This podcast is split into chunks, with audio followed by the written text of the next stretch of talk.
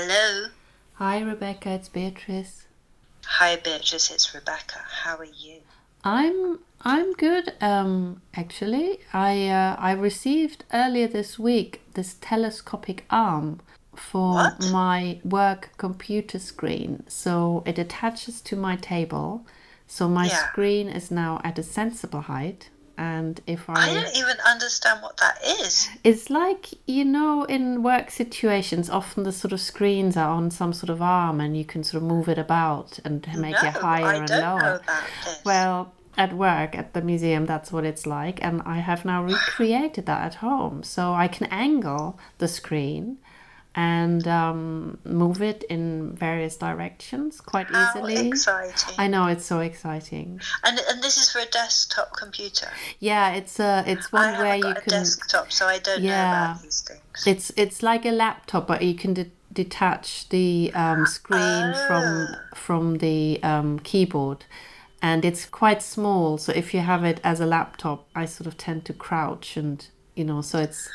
And also, when I use it for meetings, people see primarily the ceiling because I sort of look in, look, look into it from the top. So, anyway. So now you can give them like vignettes of different parts of your Yeah, outfit or something. exactly. I can. So that has given me probably much more pleasure than it should. But um, I'm just looking at it now, and I'm No, just, I mean I'm just marvelous. Is it an pleased. attractive thing?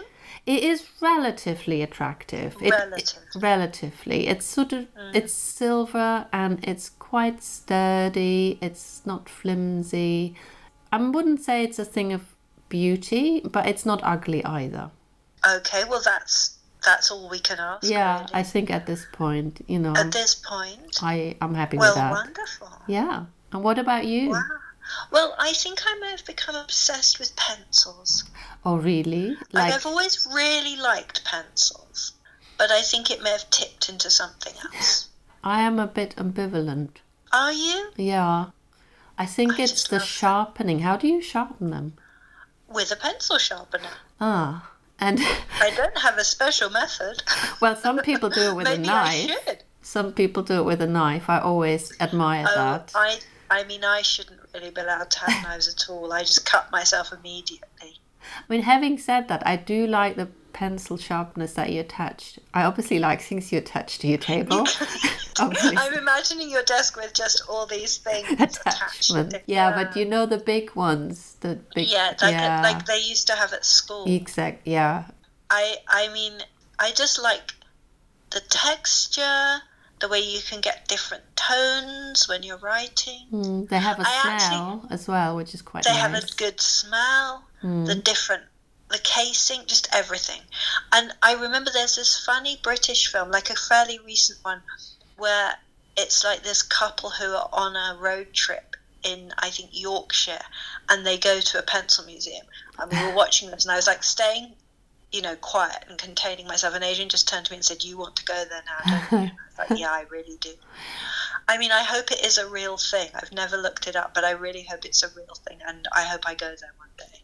Well, at some point, I I was on a mission to rescue or expose the maybe more undervalued objects at the Museum of London, and I Oh. I looked into what we have multiples of, and I might misremember, but I'm almost certain we have about two hundred pencils. Can I come and look at them one day, please? Yeah, we need to arrange that when that's possible again. And if you'd like me to write a gushing, incoherent Yeah. blog post I mean, on it as well. I did actually include them in my proposal, but I no one took me up on it. What your proposal when you got the job? No, no, but when I at some point I I proposed to have a Oh, sorry. yeah, sort of a the un- display yeah. of of these sort of undervalued Well, um, you objects. know I'd be there I taking know. a million pictures. I know.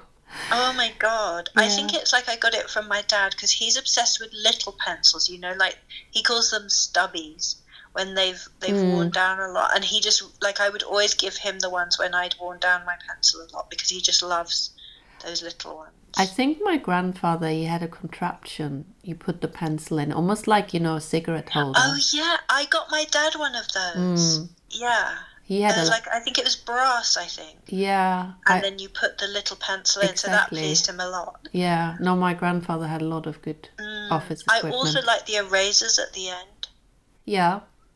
Although Yeah. sometimes they don't work that well, but maybe you don't use them. Oh them. no, that's not bad. I no, I I mean that's an important thing. If there is a, an eraser, it has to work. Work. And I also like retractable pencils. Oh yeah, I do like retractable pens. Oh, pencils. they are so oh, good. Oh, they're very good. Although I found when I was in America doing all my American look research, I repeatedly would have irate librarians come over and said, "Stop using that pen," and I'd be like, "It's a pencil," Oh. and I have to demonstrate it to them as a pencil. Oh, true. I think that has happened to me. It was a bit alarming because I would be immersed in something and penciling away like crazy, and then Yeah. anyway, Well, I that's shouldn't, good I shouldn't, you know. know, get you into my world, my mad No. pencil world. No, no. I'm at the moment thinking, can I justify, you know, finding and buying the Bauhaus black Blackwing pencils, even though I have other Blackwing pencils and other pencils?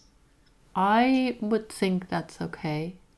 Yeah. Yeah, my counsel is go ahead. Thank you, thank you, because it will make me very happy. You're welcome. Good. And what well, that's else? all good. What else What has else? been going well, beyond on? beyond the pencil obsession, I didn't manage to read Willie Smith. I will tell you about that next week Okay. Because I very much want to. But I've just had too many other things. Mm. But I did attend with quite a few of my students this oh, just so amazing, enriching, transformative event online that Mhm. was organized by Knights Global, run by Bisoye Babalola, who is an amazing, incredible woman. And it was just the best. I mean, you know, I've it's like on a whole nother level than my pencil obsession. That's like in the stationery drawer, literally and metaphorically. Mm. My photography obsession, my obsession with Jamal Shabazz Mm. has gone on a long time, as you know. Yeah. So it was hi- him, Wow. and then it was also people he's photographed. No. Yes, yes. That's amazing. Just just think about that for a second. Yeah. How amazing and it was just the best best curated group of people because you know clearly she had put so much thought into who would be interesting with Jamal Shabazz Mm. and it was so poignant and meaningful to have like he had his his sort of long-standing best friend who's called Lamel Logan who like lived around the corner from him and he's known since high school and they were both in the military in Germany like in different bits of Germany but in in Germany Mm. together and you know have known each other most of their lives and he's photographed him all that time um Dupreme who he's he's photographed since he was a teenager but then there were also people who he just photographed and then was seeing again after like 20 years Wow. so there was this man called Joe Cooper who was really interesting. There's this lovely photograph of him with his friend, like with his arm around his friend when he was about 16. And there was um, young Paris, and where he'd he'd only discovered it was young Paris, the musician, and his mother, who's this amazing woman who's who's been involved in sort of various art forms, including um, like folkloric theatre. And there's this beautiful photograph of her on the street in Brooklyn with two of her sons, three of her sons, and young Paris is hugging her.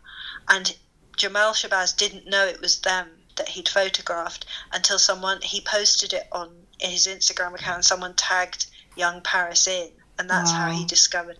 So it was it was just such a beautiful thing to see these people all together Mm.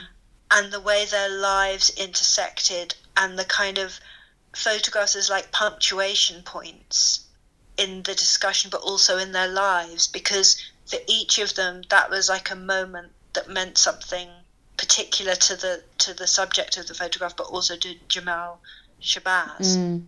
and it was just oh my god Beatrice it was so good And how did it, It work? so I mean, was it? It was all online, I presume, and then people. Yeah, it was Mm. Zoom. So it was Mm. one of those ones. I have to find out how you do this, but you know the ones where it's like just the participants are on the screen and it's like Mm. Yeah. projected to you. Do you know what I mean? yeah. Yeah, I've been on one this week about like yeah, that. it Mm. was really good, and it and it was Bisoye Babalola was chairing it, so she'd like ask a question, and occasionally she'd say, "Oh, we'll save that story because I want to come back to that later."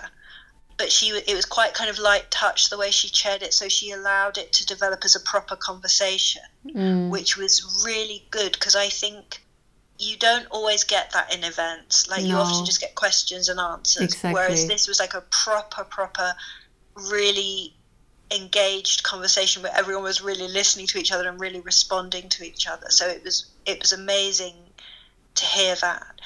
And it sort of obviously it sort of started with Jamal Shabazz talking about how he kind of grew up and how he got into photography, but then they didn't show many photographs, only maybe four or five photographs, but that was really good because it kind of you know paced and gave rhythm to the conversation and also it brought in each speaker in particular so it was like the photograph of them would come up and then they could talk about what it meant to them and Jamal Shabazz Mm. would talk about that. But then there was also really important and you know kind of heartfelt discussion about the way in which black people have been oppressed and the way in which you know the the, the ways that c- kind of community is so important and and the kind of use of photographs within that which was just oh god so good. Like there was this bit which i haven't stopped thinking about where as jamal shabazz went into the military so did his friend lamel um, when they were very young when they were 17 and it was like they both said in different ways it was like a way to get out of brooklyn and get Mm. out of the trouble that was going on in, in new york and in brooklyn at that time and how it was really fascinating for for them as sort of really young men going to Germany and being in a community of black people from all across America within the military. So kind of they learnt a lot about black arts from being in the That's so military and they learn. I know, isn't it? And and they also learn I mean they also faced racism obviously within Oh yeah, I can imagine. I mean, there was an army base where I come from Oh, in, in the in the town, and in the neighboring town, a mass, really big army bases. And in Frankfurt, there was an absolutely enormous army base, American Army. So I wonder where he, he was. But there was, yeah, I, I, mean, I don't remember if they actually said the names of the towns. I know Lamel, they weren't in the same place Mm. because they they talked about visiting each other, and and it was it was interesting because Lamel Logan said that he had always had a poster of the New York subway map in his room because it was like a connection to where he came from and it was showing people who visited him where he came from as well and they clearly did really interesting and, and significant things while they were in a in Germany Mm. and also for them kind of learning about the Second World War but then being in the in Germany was really kind of opening up for Mm. them of seeing the place that they'd heard about mm, you know and so that was really fascinating but then they talked about how when they came back to new york how it was like coming back to a war zone. So it was really like this real, real disconnect that they'd been in germany in peacetime germany but in the military. Mm, and then they came back to new york and, and it was like you know in the middle of the aids crisis in the early 80s mm, and then crack and angel dust really destroying black communi- communities mm, at that time. So it was this very strange yeah experience. And yes the thing that the thing that I started talking about that Jamal Shabazz said which I just think is incredible he worked at Rikers you know there's a prison Yeah. in, in yeah. Mm. And he worked there 20 years so he would come from like being a prison guard to then he would go to different places in Brooklyn to photograph. And he said this amazing thing that he said that he sees his photographs as visual medicine that he feels like it's a way for him to understand learn about and connect with the people who he's photographing. But like on a higher level than that through then showing people the photographs of themselves it kind of pulls them back to that time. Do you know what i mean? That Mm. it kind of shows them who they are. Yeah, and he said how powerful it was. He said it was really awful because a lot of the because it's mainly a lot of the photography at that time was like teens, early twenties people he was photographing, and that he would see so many of them in the prison system, and that when he showed them the photographs of themselves back home in Brooklyn, how impactful that was on them mm, to see themselves there and what had become of them and how it could really kind of stop them in their tracks and make them reflect on and think about what had happened. And also like showing drug dealers in prison photographs of people who they'd sold to and saying and and now see where that person is and see what you did to them. Mm. through that that it was this yeah this kind of medicinal experience. And i just thought that like yeah like i said i just keep coming back mm. to that since yeah. I heard it because it's just so powerful. Yeah. So i think it yeah i think it's like i feel really lucky that i heard this conversation and, and like i've been talking with my students a lot about it since and i think for all of us we keep you know like when you hear a really brilliant conversation you keep mm. going back and going back and going back so it was very deep and very you know really sad and really angry making at points where like there was one person who in the group who they realized during the conversation jamal shabazz realized that the week he photographed him was also the week that he was taken and beaten by the police and like taken for five days. So it was suddenly this like shattering rethinking of that image. What that was the image like, like? It's like the image. It's two boys, two young teenage boys, like sixteen, with their arms around each other. Mm. And just looking to camera and smiling, and they, you know, they're dressed really well. They look happy, but it's this this part of a story and part of a life, you know? Mm. So it was really, yeah, as I say, really pulled you up short and made you confront things in a really important way. But then there were also really interesting things. Sorry, I'm doing a monologue. That's fine.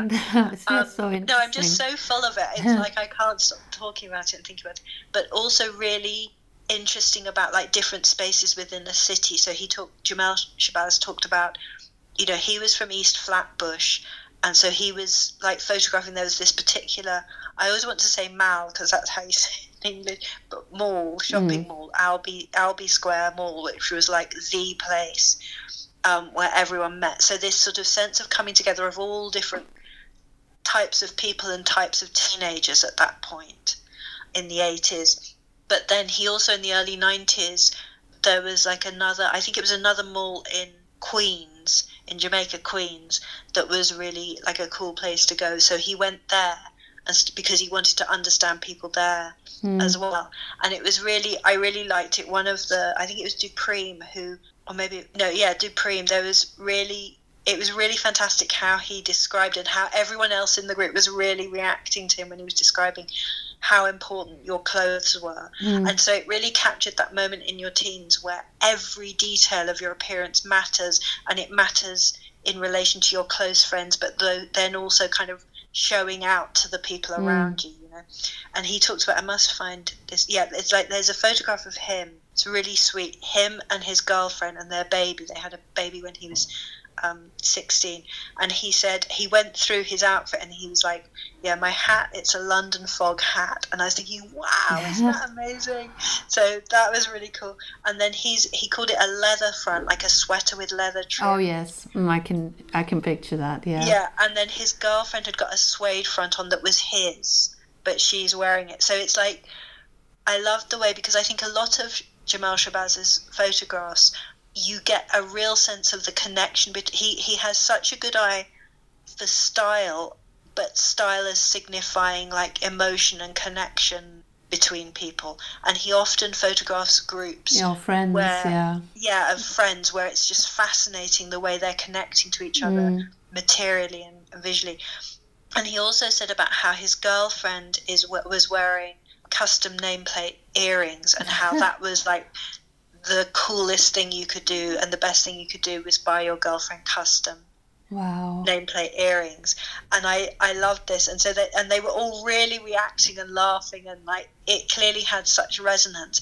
And it made me think about how shabazz's photographs there's real like looking at them now from a kind of time distance there's real like nostalgia in them particularly for obviously for the people who are involved. But it's not like a kind of like a sentimental nostalgia. It's more active. I don't know if you if that's a phrase, active nostalgia, but do you know what I mean? It's more something that's about a story that needs to be told, or something that has greater resonance than just saying, "Oh, I remember that," you know. Because the other thing that they talked about, which I'd never heard of, oh, who was it? Was it Joe? I can't remember if it was Joe or Dupree who talked about having wearing like Bill Blass pants and and like went through his outfit like what was needed and how they wore BVDs or BBDs they sometimes call them I don't know what that is. No, I didn't know what it was. I had to look it up. And apparently, it's like an underwear set, and you had to buy the set, and it was really important that you got matching colours and you only ever wore the matching colours. And it was underwear, I guess, like a vest or t shirt yeah. and pants. And you know, you could get them in like bright colours like yellow, orange, red, but you had to wear them to match, and they were nylon, and you had to to lower your pants, your trousers, I mean, like just enough so you showed that was what you were yeah. wearing and that they matched, wow. but not any more of them because it's kind of before the kind of really, really low slang. Yeah. Yeah, and I just love that. And I had to look up this firm, BVD, because as soon as I looked it up, I realized, oh, it was Joe saying that. And I realized that I do know BVD from like my 30s, like 40s um, American Look research as like swimwear company. Oh, okay. But apparently, the, this underwear was really important, and that it's like a firm that was bought out several times, but originates in the late 19th century.